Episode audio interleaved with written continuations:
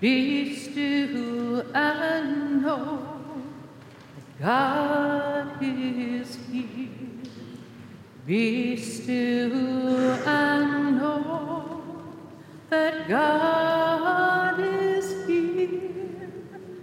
Be still and know that God is here. In the name of the Creator, Redeemer, and Sustainer.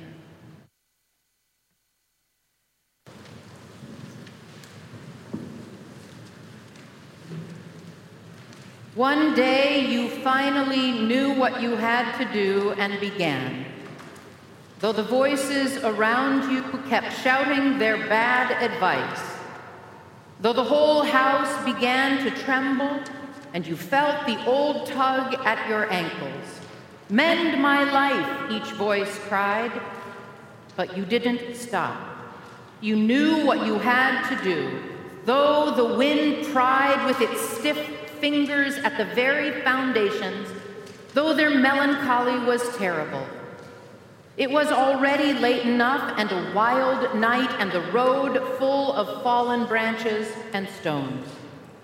But little by little, as you left their voices behind, the stars began to burn through the sheets of clouds, and there was a new voice, which you slowly recognized as your own and it kept you company as you strode deeper and deeper into the world, determined to do the only thing you could do, determined to save the only life you could save. Good morning, dear ones. I have loved the poetry of Mary Oliver for years. This one, called The Journey, captures so beautifully the voyage each is called to take throughout our lifetime, and specifically the path and challenges we face when trying to claim and express our most authentic, or we might say, God given identity. I have used it over the years when I've been working as a coach with other clergy during times of vocational discernment it has helped open doorways into deep reflection and conversation. And each time I hear it, I too am called back to the daunting work of learning to listen ever deeper for the truth inside of each of us, often waiting to be remembered and sometimes even heard. So, why am I sharing these words this morning on this first Sunday of Lent? Because when I held up next to the gospel we just heard from Matthew, I see and hear two invitations. First, we hear the invitation to remember who we are, what I would call our identity, our sense of being. Mary Oliver's poem seems to parallel the Lenten journey we take with Jesus as he faces temptation in the wilderness. Temptations that could be described, as Oliver does, as, quote, voices shouting their bad advice and tugging at our heels. Jesus' encounter with the devil is a story revealing an attempt to undermine who Jesus is in relationship to God, to love, to truth an attempt to offer the ultimate seductions of power and control and immortality.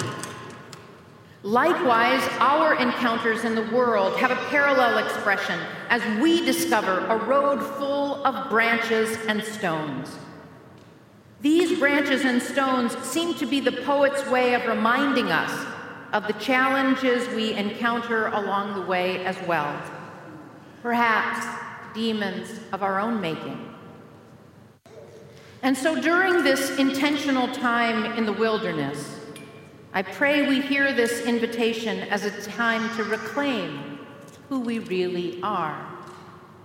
Not products of our good works or the tallied results of our failings, but simply and profoundly children of God, messy, complex, lovable, at times irritating, challenging, vulnerable, in short, broken and blessed. I don't know about you, but I forget all of that in the busyness of life. So, as I talked about this past Wednesday at our Ash Wednesday services, inviting us into this season, I'm going to challenge myself to stop and to pause just a little more this season and to try to listen to that voice inside reminding me who I am. The second invitation we hear is what we are, what I would call our connectedness or our sense of belonging. Perhaps you have heard the adage, you only know who you are when you realize whose you are.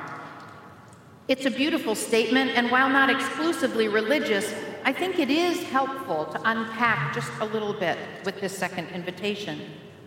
It says to me that our connection to that which defines us at our very core matters.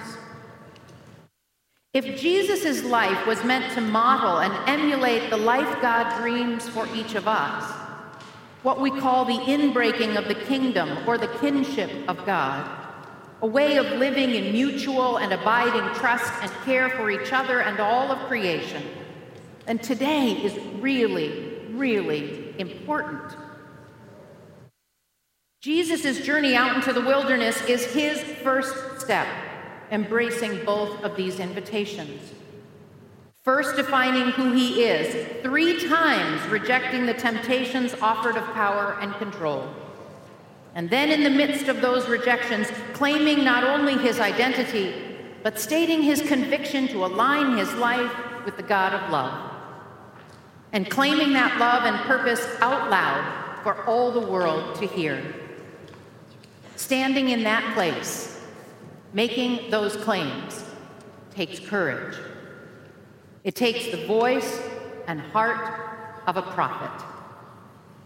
Not just for Jesus that day, but for every person since then who has stood in the wilderness of their lives and been faced with temptations and questions of purpose and identity. Faced with the prospect of risking disappointing others for the sake of telling the truth or calling attention to something needing to be said or done takes courage. Some of us have been begun reading Joan Chittister's book, The Time Is Now, a call to uncommon courage. Using the wisdom offered by ancient and modern prophets, she underscores this truth. Throughout this season of Lent, we will explore together why that courage is so important to cultivate in our own lives and how intricately it is attached to our identity as followers of Christ. We will unpack what Chittister describes as a prophetic spirituality and how each of us is called to break the silence in the world that has kept far too many of us being far too nice for far too long. Can I get an amen?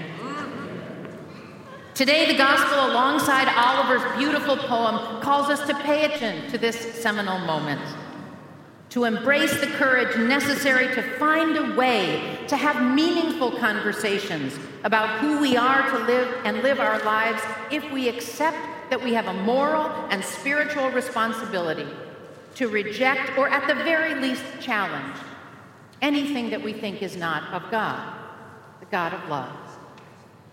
In short, we will examine what it will take for each of us to stand in the wilderness of now and claim our own prophetic voices. What will we say? What will we have the courage to reject? What do we want to be curious about? What will we challenge? What will we do? And what will we embrace? Rather than being a time of self imposed spiritual self improvement this season through one or more particular denials, I wonder. I wonder if this Lent could simply be a time of a profound remembering of who and whose we are. Because in the end, I think all the various temptations we face every day ultimately came, come from the same source. Each temptation, I think, can be traced back to the primary temptation in our lives, which is to forget our spiritual heritage, to forget the gift we've been given at baptism, to forget that we are called to be healers and prophets, to forget that we are called to love and be loved.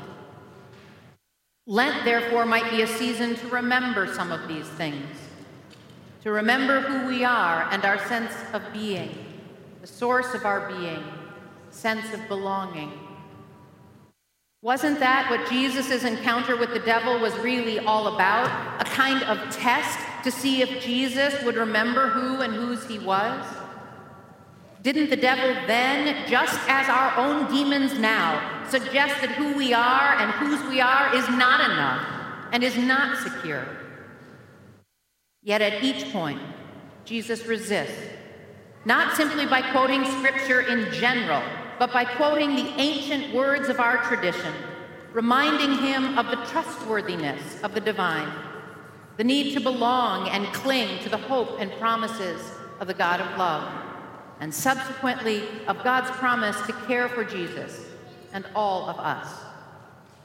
And through that resistance, he sets the course of his ministry in the days that follow. He found a way to listen to that voice that most recently had spoken to him at his baptism, claiming that he was beloved, in whom God was well pleased. We're called to do the same. We're called to resist temptations that seek to separate us from who we are. And instead, heed Mary Oliver's words calling us to find our truest voice, which I translate to mean our deepest roots as followers of Christ.